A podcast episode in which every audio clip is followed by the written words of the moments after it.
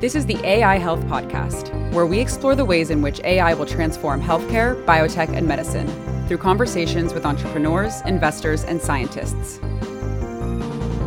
Hey, I'm your co host Pranav Rajpurkar. And I'm Adriel Saporta. And you're listening to the AI Health Podcast. Today, we'll be speaking with Luis Voloch, co founder and CTO at Immunai. Immunai was founded in 2018 and to take the language straight from them, they are comprehensively mapping the immune system with single cell biology and AI to power new therapeutic discoveries, accelerate drug development, and improve patient outcomes. This past October, they raised a $215 million Series B. In our conversation with Luis today, we'll talk a bit about the business side and how funding works for biotech companies compared to more traditional tech companies. But let's start with the science. So, Pranav, you mentioned some buzzwords in there like therapeutic discoveries and single cell biology. And I'd love to learn more about those two things. That's right. So, let's start by talking about therapeutic discoveries and then talk about how single cell biology plays in. Sounds like a plan. All right. So, immunotherapy, we'll start there, is a treatment or set of treatments that helps your immune system fight disease. There's currently work trying to use immunotherapy to combat all sorts of diseases like immune disorders, fibrosis, but its most important use has been for treating cancer, where it's had a lot of success and tremendous influence. So, we're going to talk about that for right now. Can we start by going into some detail on how this immunotherapy treatment works? Yeah. So, the basic idea is to use your own immune system to fight cancer. I think it'll be best to give a few examples of the most common approaches. So, one, we have immune checkpoint inhibitors. The immune system has what are called checkpoints, which prevent an immune response from becoming too strong and destroying the healthy cells in the body.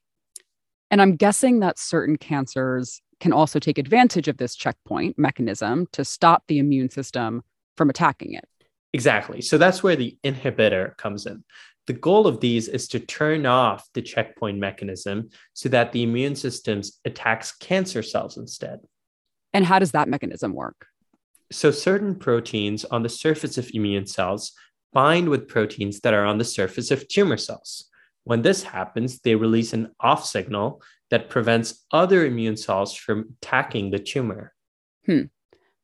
And if we stop that binding from happening, can we stop the release of that off signal? Exactly. So these inhibitors will block those checkpoint proteins either on the immune cell or the cancer cell. So this actually reminds me a bit of our pre-interview conversation with Nan Li uh, when we talked about Humira. So in that case, the goal was to inhibit the action of a specific protein that caused inflammation, right? Exactly. So, this is a general pattern in drug development where we identify a protein that is part of a disease mechanism in some way and then figure out a way to block it. To recall some terminology from that episode, it's a type of a target based approach. And in this case, the targets are those receptor proteins. How broadly are immune checkpoint inhibitors currently used? Uh, well, the drug Keytruda alone, which is the most popular one produced by Merck, brought in $14.4 billion in sales in 2020. Uh, right now, it's only second to Humira.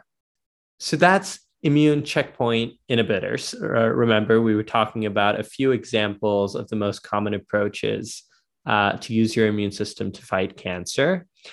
Another important example is going to be T cell transfer therapy. So, a T cell is a kind of white blood cell that is specialized to fight specific foreign bodies. What's the transfer part? Where are we transferring from? Uh, traditionally, the patient themselves. So T cells are collected from the patient, and then those cells that are most effective at combating the tumor are selected and possibly modified. Then they're grown in large batches in the lab and put back in into the body. I remember hearing about CAR T cell therapy, and this will come up in our conversation with Luis. How does that relate? Great question. So, CAR T cell therapy is the most famous example of this, where the T cells are modified in the lab to grow a specific kind of receptor called a chimeric antigen receptor, or CAR. After the T cells are transferred back into the body, the new receptor will then bind to a protein on the cancer cell. This improves their ability to attack those cancer cells. Are CAR T cell therapies as widely used as immune checkpoint inhibitors? No, but there's been a lot of success. So since 2017, six therapies have been approved by the FDA to treat blood cancers. And there's a lot of hope and promise that this approach will successfully be applied to other cancers as well. Hmm. Okay. So now let's pivot a bit to some of the challenges that these drugs face. Yeah. So curing cancer is hard. So there are a lot of challenges. But one of the biggest and most relevant to our conversation today is tumor heterogeneity. I think I can guess what tumor heterogeneity is. Is it the differences between tumors that appear in different patients? Yes, but also different tumors within the same patient that will also have differences. And even within the tumor, there'll be variation in the tumor cells. These variations can have a big impact on whether immunotherapies are going to be effective or not, but the reasons why are generally not well understood. The goal is to understand how different tumor subtypes are going to respond to different drugs so that we can better predict and target treatment. Awesome. Okay. And then that brings us back to single cell biology that you mentioned a few minutes back. How does that play in? So let's just think about the case of cell variation within a single tumor. So if we bulk sequence the tumor and its environment as a whole, we'll get the information that is present somewhere in that whole we'll miss all the variations between individual cells, which could be very helpful. This is what single cell sequencing gives us. Luis has some good analogies to compare these, so we'll go into those more when we have our conversation with him. For now, can you provide an example of how this single cell sequence information can be used? Yes, and there are a number of important research works from the last few years that use single cell RNA sequencing to find the mechanisms that drive resistance to immunotherapy, which is why immunotherapy doesn't work. In one study coming out of the Broad Institute, Dana Farber and some other collaborators, um, a group found that malignant cells that were resistant to therapy were more likely to express certain genes in a specific way. They produced an excess of a certain kind of protein, which interfered with the T cell's ability to recognize tumor cells hmm. And so now that we've identified this troublesome protein displayed in these therapy resistant cells, the goal will be to block it? Yes. And in this study, they showed that this might work in a mouse model. Okay. So then, just to summarize, the key here was that the single cell sequencing allowed the authors to find a key difference between cancer cells that were resistant and receptive to therapy. Exactly. Awesome. Okay. This was really, really helpful to get a bit into the weeds on the pharma side. Can we zoom back out again to understand how Immunai and machine learning play in? Well, that's going to be most of our conversation today. The vision is to create a map of genes, proteins, cell interactions across a number of diseases and this will do a much better job of helping us answer why and how certain treatments work than investigating individual mechanisms separately. And even in the pretty simple example that we just talked about, I see how targeting a single mechanism at a time can quickly become pretty unwieldy. So I get the desire to scale up faster. Yes. I'm really excited for Luis to elaborate and talk more about Immunai's journey so far towards this goal. Luis, welcome to the AI Health Podcast. Mm, thank you for having me. I'd love to start by asking you about the founding story of this company. Yeah, sure. So um, we started a company three and a half years ago. I started with my co-founder uh, Noam Solomon, who was in MIT at the time, and uh, we were friends uh, before starting the company. I'll say that first, our founding story is an unusual one for a biotech company in the sense that uh, neither one of us comes from biotech or neither one of us has uh, degrees in actually in biology. Uh, we didn't come with strong IP from universities or anything like that, which are all the usual kind of like biotech founding stories. And uh, what happened is that we just had this like passion, both out of like technical interest, uh, desire to you know make people's lives better, but also family stories around cancer. And very early on, we met with our scientific co-founders, Ansu uh, Satpathy from Stanford and uh, Danny Wells from the Parker Institute and from Stanford as well. And they really helped uh, shape the technical direction of the company and they really changed the company in, uh, in many ways. So one of the first things that we decided early on is that uh, we wanted to really double down on the immune side of the cancer immune game or fight that was the part that was mostly unexplored. And this part came very heavily from uh, from Ansu from Danny as well. And uh, the second big part is that we really decided to focus early on on uh, what's called these like single cell genomics methods, uh, which are the more like recent kinds of like sequencing um, or sample processing and sequencing methods that allow you to profile individual cells and generate sort of like really big data from human samples. So we started with Ainom and I having this like joint passion around the like machine learning and cancer biology, and uh, Ansu and Danny joined us uh, soon after and really helped understand like where like the real technical problems that we could solve. So imagine when you started the company, there was a lot going on in terms of the field of immunology and cancer therapy with checkpoint inhibitors, with CAR T. How did you come upon the first question that you said the company would solve? yeah, we did not understand why patients did not respond to therapies, whether it's CAR T or, uh, or checkpoint inhibitors. We thought that a big part of why we didn't understand why patients uh, weren't responding was because we did not have this uh, broad view of the immune system across many different indications and therapies. And that instead, typically, you know, response to uh, you know to Keytruda, one of the main checkpoint inhibitors, was studied like you know for one specific cancer at a time, or maybe with a few at a time. But there was there wasn't this kind of a top of the tree view of immune response in cancer, and uh, this was in many ways the foundational thesis of the company. That by looking at many diseases at the same time and many related pathways at the same time and many related drugs at the same time, we would be able to understand them all much better than if we're just looking at them one at a time. We came in with a fairly like both vision from the start, which was that we would not be successful if we're just trying to uh, improve response in one or two indications, but we need to go for as many of them in, at the same time as possible. So this was very present like early on in the company.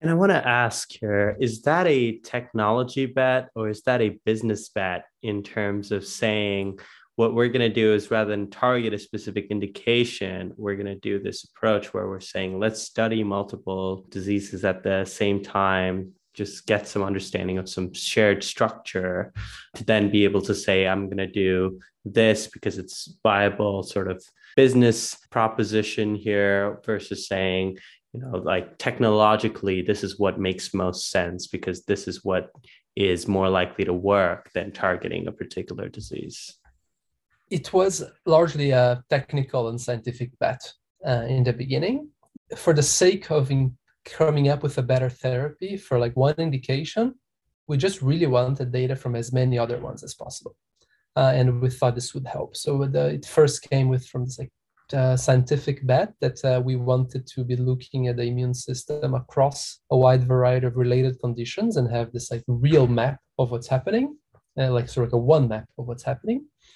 And this has definitely business implications as well. So, you know, it means that we need to invest in collecting samples from all kinds of places and that we are thinking about drugs for many different kinds of disease and creates many you know, good complexities. But in the beginning, it was a technical and scientific matter.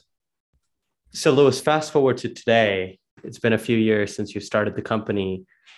What do we know because of Immunai about cancer therapies today that has changed from when you started the company as a result of having started the company?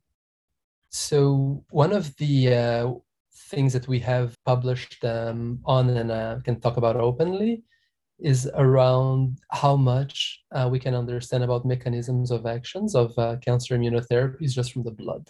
before we started, there was this general understanding that most of what cancer immunotherapies and checkpoint inhibitors in particular were doing were reinvigorating the immune cells already present in the tumor.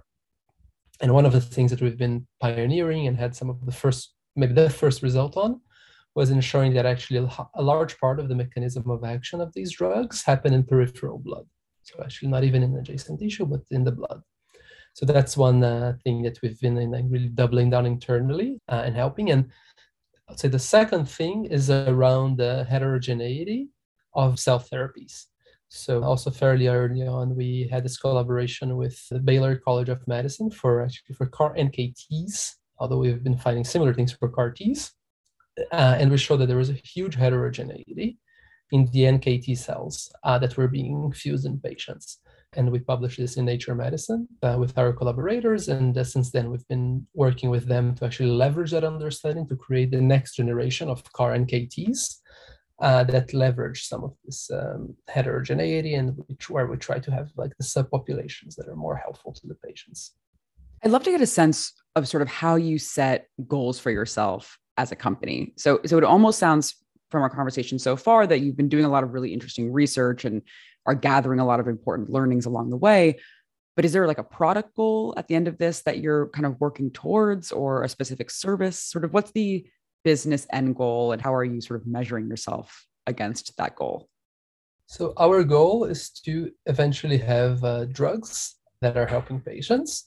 And uh, we plan to do this in um, one of two ways. One is by having programs that are Immunai only, so essentially drugs that will go all the way from discovery to the clinic.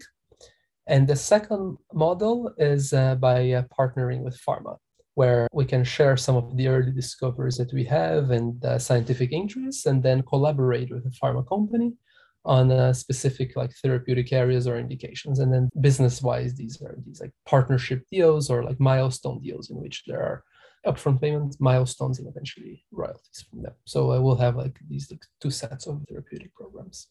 Got it. So the goal ultimately is to take a drug end to end, hopefully just by yourselves, and then eventually partnering with pharma at the very beginning, how did you think about collecting the data that you would need to do this? Were you just leaning on scientific advisors to sort of help you get a foot in the door with certain institutions, or what was sort of the first step that you took there?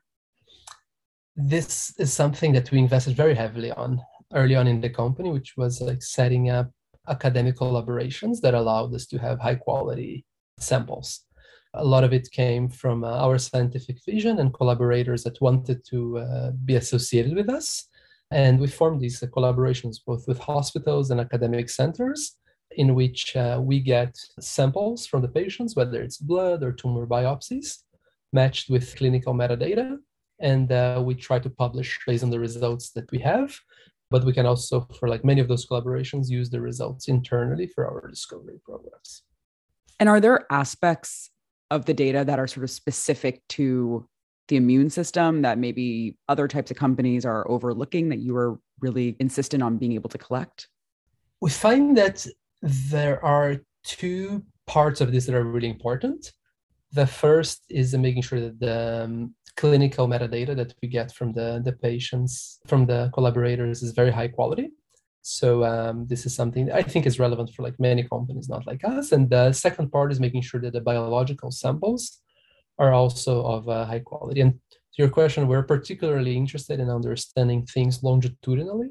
So I think uh, one of the um, things that is like special about a lot of our collaborations is that we have typically many time points from the patients to really understand, you know, time progression of uh, how the how the immune response of these patients uh, happens.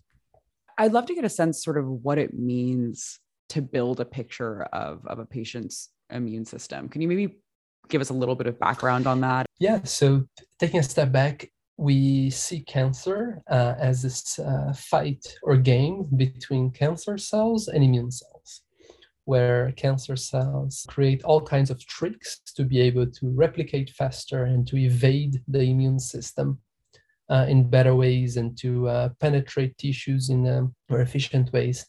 Whereas the immune system is trying to kill cancer cells, is trying to signal to other immune cells that there are cancer cells around, and is trying to uh, see through the evasion mechanisms.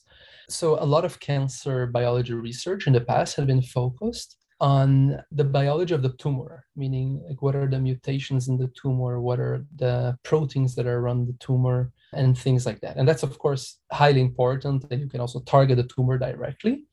But uh, what there hadn't been was a company that was focused exclusively on mapping the immune system and how it related to different kinds of tumors in all of these different times. And because the immune system is the main player fighting cancer in the body and that's why we decided to focus on really like mapping the immune system as thoroughly as, as possible from the beginning.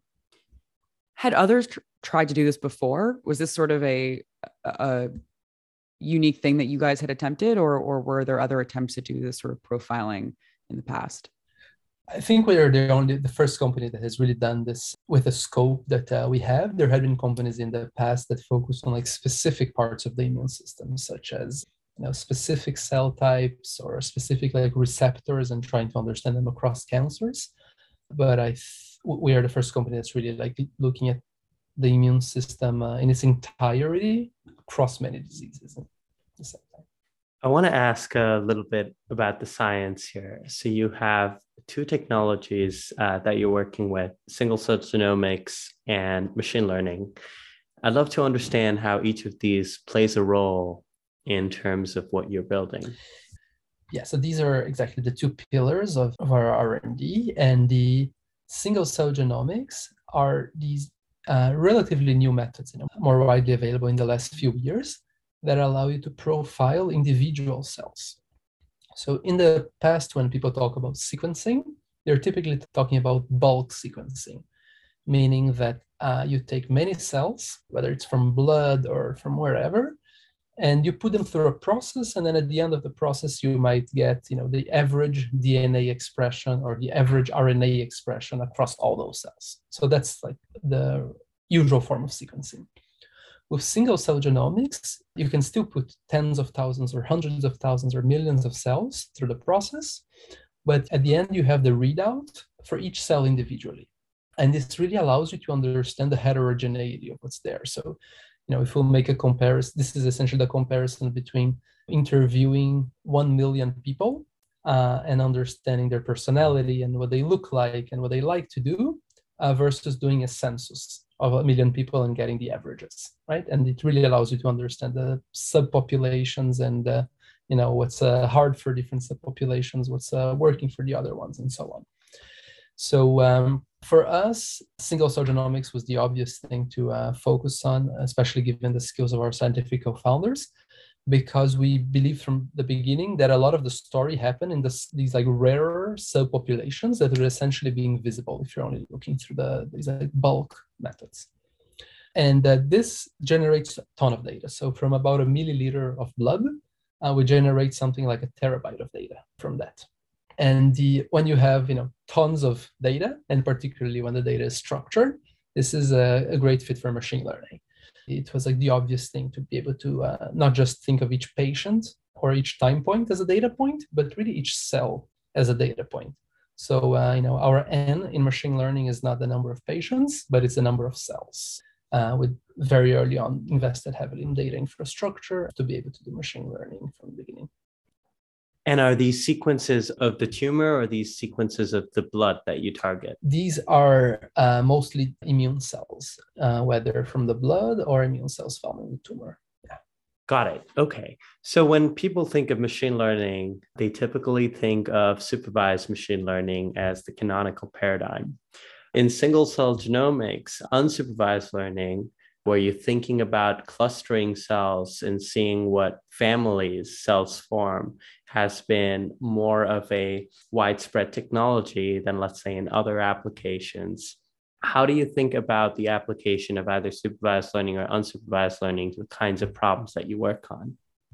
So, th- before getting to your question precisely, one of the things we try very hard in the company is to have tight collaborations between the computational teams and the immunology or genomics teams where it's really it's not like we have you know a machine learning department and then an immunology department. We just have like sub teams that are multidisciplinary and they will have you know the people that really know the biology and the people that really know the machine learning all in the same team working against a specific you know scientific goal.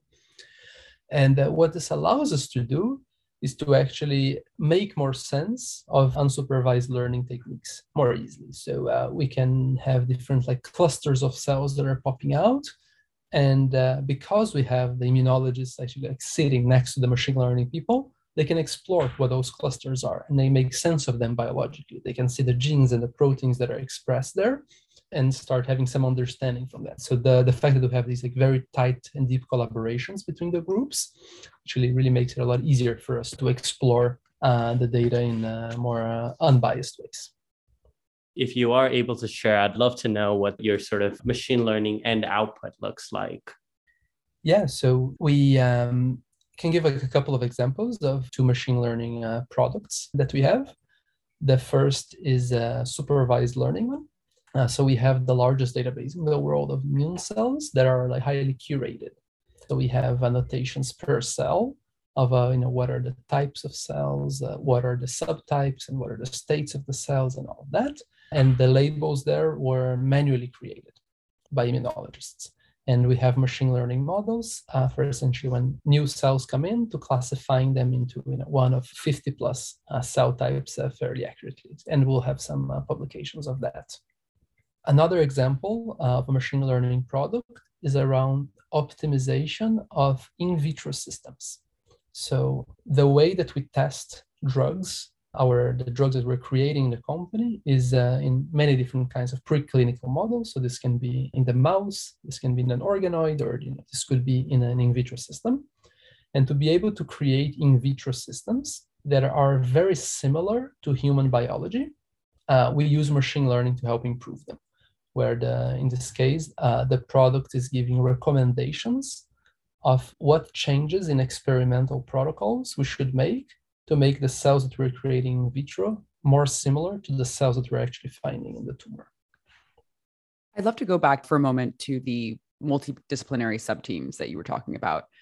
Was there a process to sort of get to that point? I guess, like, how did you realize that that was maybe the most effective way to structure the company? And were there sort of iterations in company structure that you went through before then?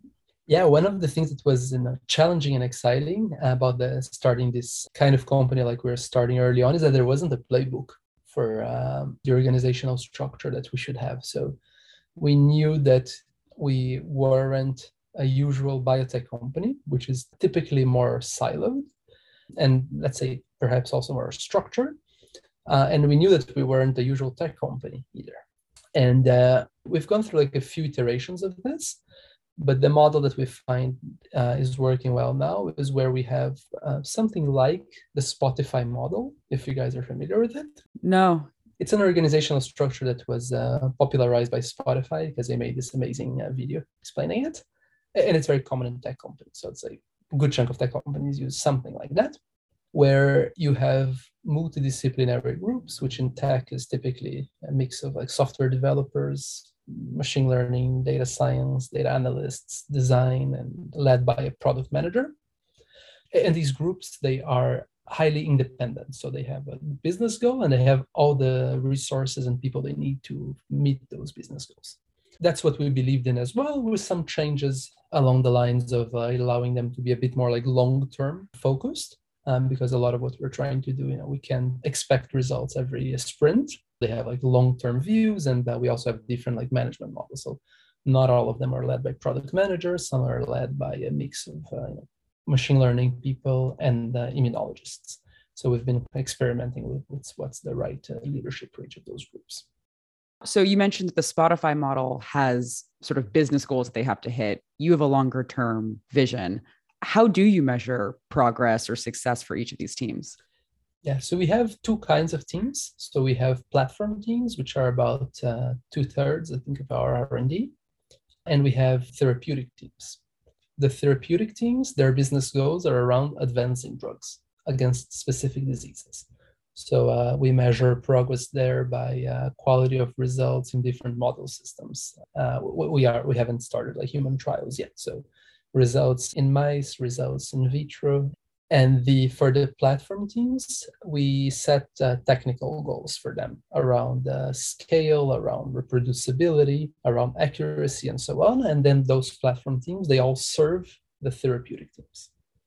Yeah, and one of the things we've trying to strike a balance here is that we really believe in the power of our platform as the real long-term differentiator that we have. And i think that's something that uh, many companies say but eventually this boils down to how many resources are you actually putting in the platform versus in the therapeutic teams. And for us uh, we've you know made a decision to uh, continue investing heavily in the platform uh, which is what we hope will allow us to eventually be uh, one of the largest pharma companies in the world as opposed to focusing on only on the sort of let's say like short-term therapeutic results and you guys have raised about $300 million at this point. Can you maybe talk through a little bit how biotech fundraising is going to be a little bit different than maybe more traditional tech fundraising and, and how you think about like how frequently you need to raise? Because I feel like it's a different trajectory and also you just have a different timeline than a lot of normal tech companies may have. Mm-hmm. Yeah, the fundraising uh, atmosphere is definitely different in biotech than it is in tech it typically relies more heavily on uh, scientific results and scientific like leadership early on as opposed to some kind of like business traction so typically for a, a tech company to have raised 300 million dollars they probably would have shown lots of revenue and uh, lots of business traction Whereas in biotech, there's like many companies like us that are mostly relying on the technical and scientific results up until this stage. The second point that I'll make there is that we've also been noticing an increasing interest in us and in companies like us by technology investors that uh, maybe five or 10 years ago would not have been investing in companies like us. Why do you think that is? I think it's because they're realizing that uh, there are actually technology companies that are developing drugs unlike a lot of what would happen maybe five or 10 years ago, which there were like biotech companies that had some computational component, but really they weren't technology first companies. So I think they're really realizing that a lot of the economics of technology will translate in biotech as well with uh, when a company is like really technology focused.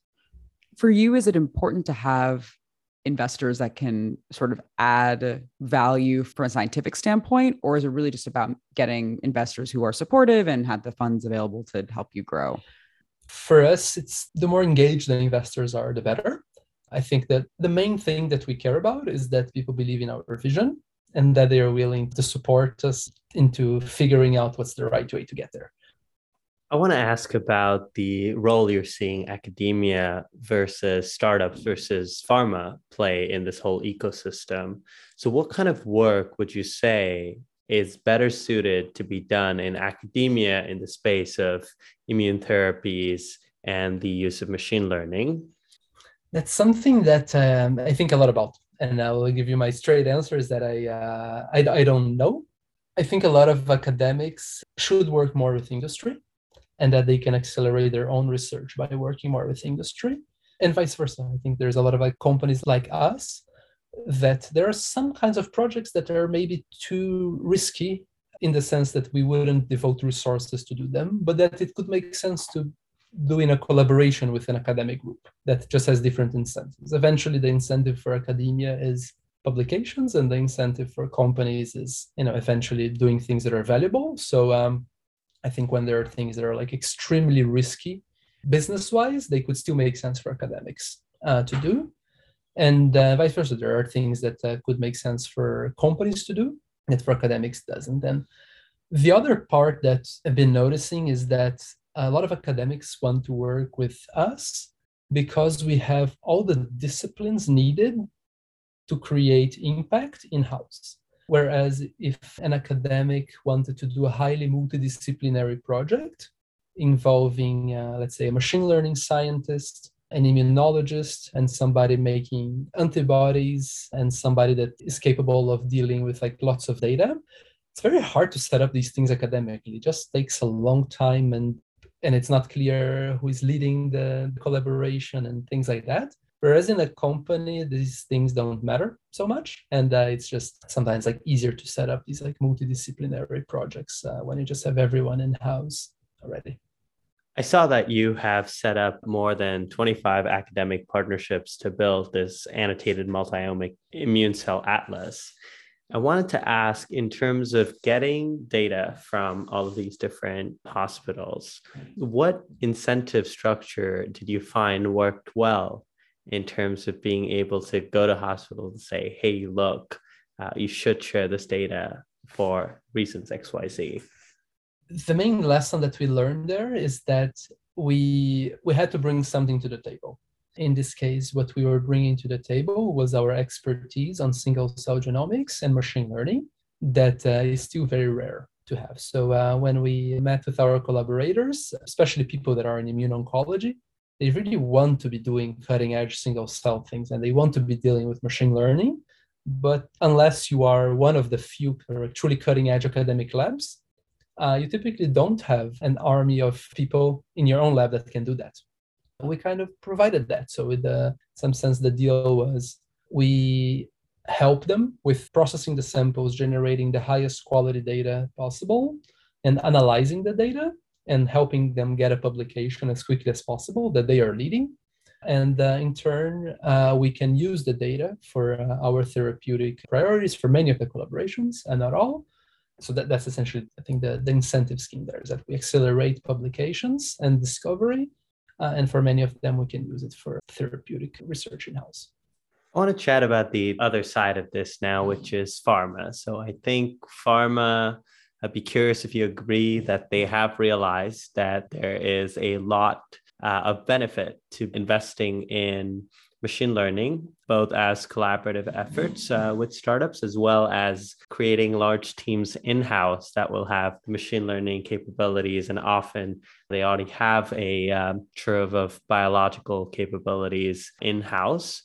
In terms of the future here, how do you see this interplay working out in terms of what the role of non-pharma companies as they're growing is going to be versus the role of traditional pharma companies yeah i'll share what our thesis is and i think time will tell whether we are right which is that the multidisciplinary aspect of companies like us in which we're really built to have collaborations between software and machine learning and immunology and genomics from the get-go as point number one and point number two, meaning thinking of data as a first class citizen in the company. I think those two parts are the real parts that I have a hard time seeing big pharma being able to uh, reinvent themselves quickly enough to catch up on. Mostly because these are things that are hard to revert once you don't start off doing them right. So, in big pharma, even the ones that are the most cutting edge and uh, in single cell or in machine learning, for example, like Genentech that has hired some of the best people in the world or many of the other ones. These companies, they grew over the last few decades in this siloed manner, right? Where you have a computational biology department and you have an IT department and you have an immunology department. And these groups are not like built for the depth of collaboration that we are. And I think it's very hard to change because all of management that doesn't have the right incentive schemes, right, for making this happen.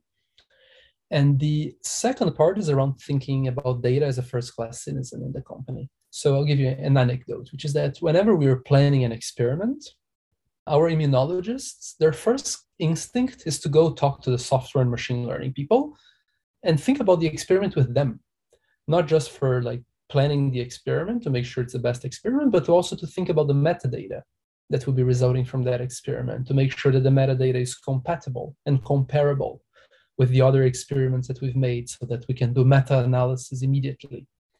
And this is something we've built in from our first employee, in that this kind of like thinking of every piece of data that we generate, it's not a means to answer a biological question only. It's actually a long-term data asset that should, we should be able to analyze together with the rest of the data that we have. And in contrast, if someone wants to do fairly complex meta analyses in a larger company that didn't start like us, you need to go through so many hurdles to understand where the data is and to make the metadata compatible and to figure out where it's saved and so on. This takes weeks or maybe at best like days just to get the data in the right format. So you can't be iterative around doing these things. Whereas when you start this from the right track of like having your data always structured, always organized, and so that you can do fairly complex analysis in half hour as opposed to you know days or weeks. This i think enables for a kind of company that's, uh, a bit different. Yeah that's awesome. I, I like the investment in the multidisciplinary teams and also in data as a first class citizen. On that note, you know, these sound like fantastic long term payout decisions that one can make early on. What are you most proud of in terms of a result that has come out of structuring your teams and your priorities in terms of data this way? I think that the main part that I'm proud is that we are able to attract people that really value that in the sense that a lot of people want to join Immunai because they've gone through uh, different troubles in their past lives around not having the right multidisciplinary environment. So, you know, this can be in the form of a genomicist or an immunologist who wanted to do fairly complex analyses, but they didn't have the right partnership from computational biologists or machine learning people like on a day to day. Or this can come from the machine learning or computational biologist that uh, wanted to be able to do experiments much more quickly and to be able to be part of the thinking process all the time instead of just you know getting a dump of data uh, at the end of the experiment so we the fact that we've created a place that i think is already like known to have that collaboration and that people want to join us exactly because of that i think is actually the main uh, thing i'm proud of here and maybe on the flip side what advice would you have for other people trying to start a biotech company? Maybe like mistakes that you've made that you learned from, and that maybe you can warn others against as they kind of think about going into this space? Yeah, we um, focus, of course, on science. Uh, that's the, the, the given, but also on business. And I think we um, have like a full understanding of the business landscape and of what pharma companies want and what are the clinical needs early on because it's easy to have the wrong impression of what's happening unless you have really like the right advisors or the right people in house and we went through a few iterations of trying to find um, the right advisors to, to work with for example so i'd say like trying to get as quickly as possible to the point that you feel like you really understand the business and clinical landscape i think can't be overstated you think people tend to focus almost not that they focus too much on the science, but that they sort of do so at the expense of where the company is going to go long term potentially? Yeah, I would say that in the beginning, at least, we could have been, I think, a bit more aware of uh, different parts of like the business and clinical landscape that could have like shaped our priorities a bit. So I think I uh, wish we had done this like a bit uh, a bit earlier. That's great advice. I like that a lot. It's especially hard because I think in maybe more non biotech companies, you sort of have users early on to kind of gut check ideas or your product off of. But in biotech, you don't necessarily have that right away. And so that's great advice for, for biotech companies. Mm-hmm. Exactly. I would love to get a sense from you of, you know, 10 years from now, where would you like to see Immunai be? What successes, what has it done? What has the company done that would make you really proud in 10 years' time? In 10 years, we want Immunai to have uh, several drugs in the clinic and um, most importantly to be able to look at some diseases and say that there are patients that lived uh, much longer or that survived because of us. I think that's the main goal that we have here. Luis, thank you so much for being on the show and joining us. We really appreciate it. And This was great. Thank you for having me. This was fun. And that's all, folks. A big thank you to Luis Voloch for talking to us today. And thank you for listening. We're your hosts, Pranav and Adriel. And until next time, stay safe and stay healthy. The AI Health podcast is produced and edited by Oishi Banerjee, Mark Robbins, Ashwath Radhachandran, and Navami Jain. Music by Ethan A. Chi. If you like what you just heard, let a friend know. Subscribe to the show and give us a five star review on Apple Podcasts. Follow us on Spotify or connect with us on Twitter at AI Health Podcast.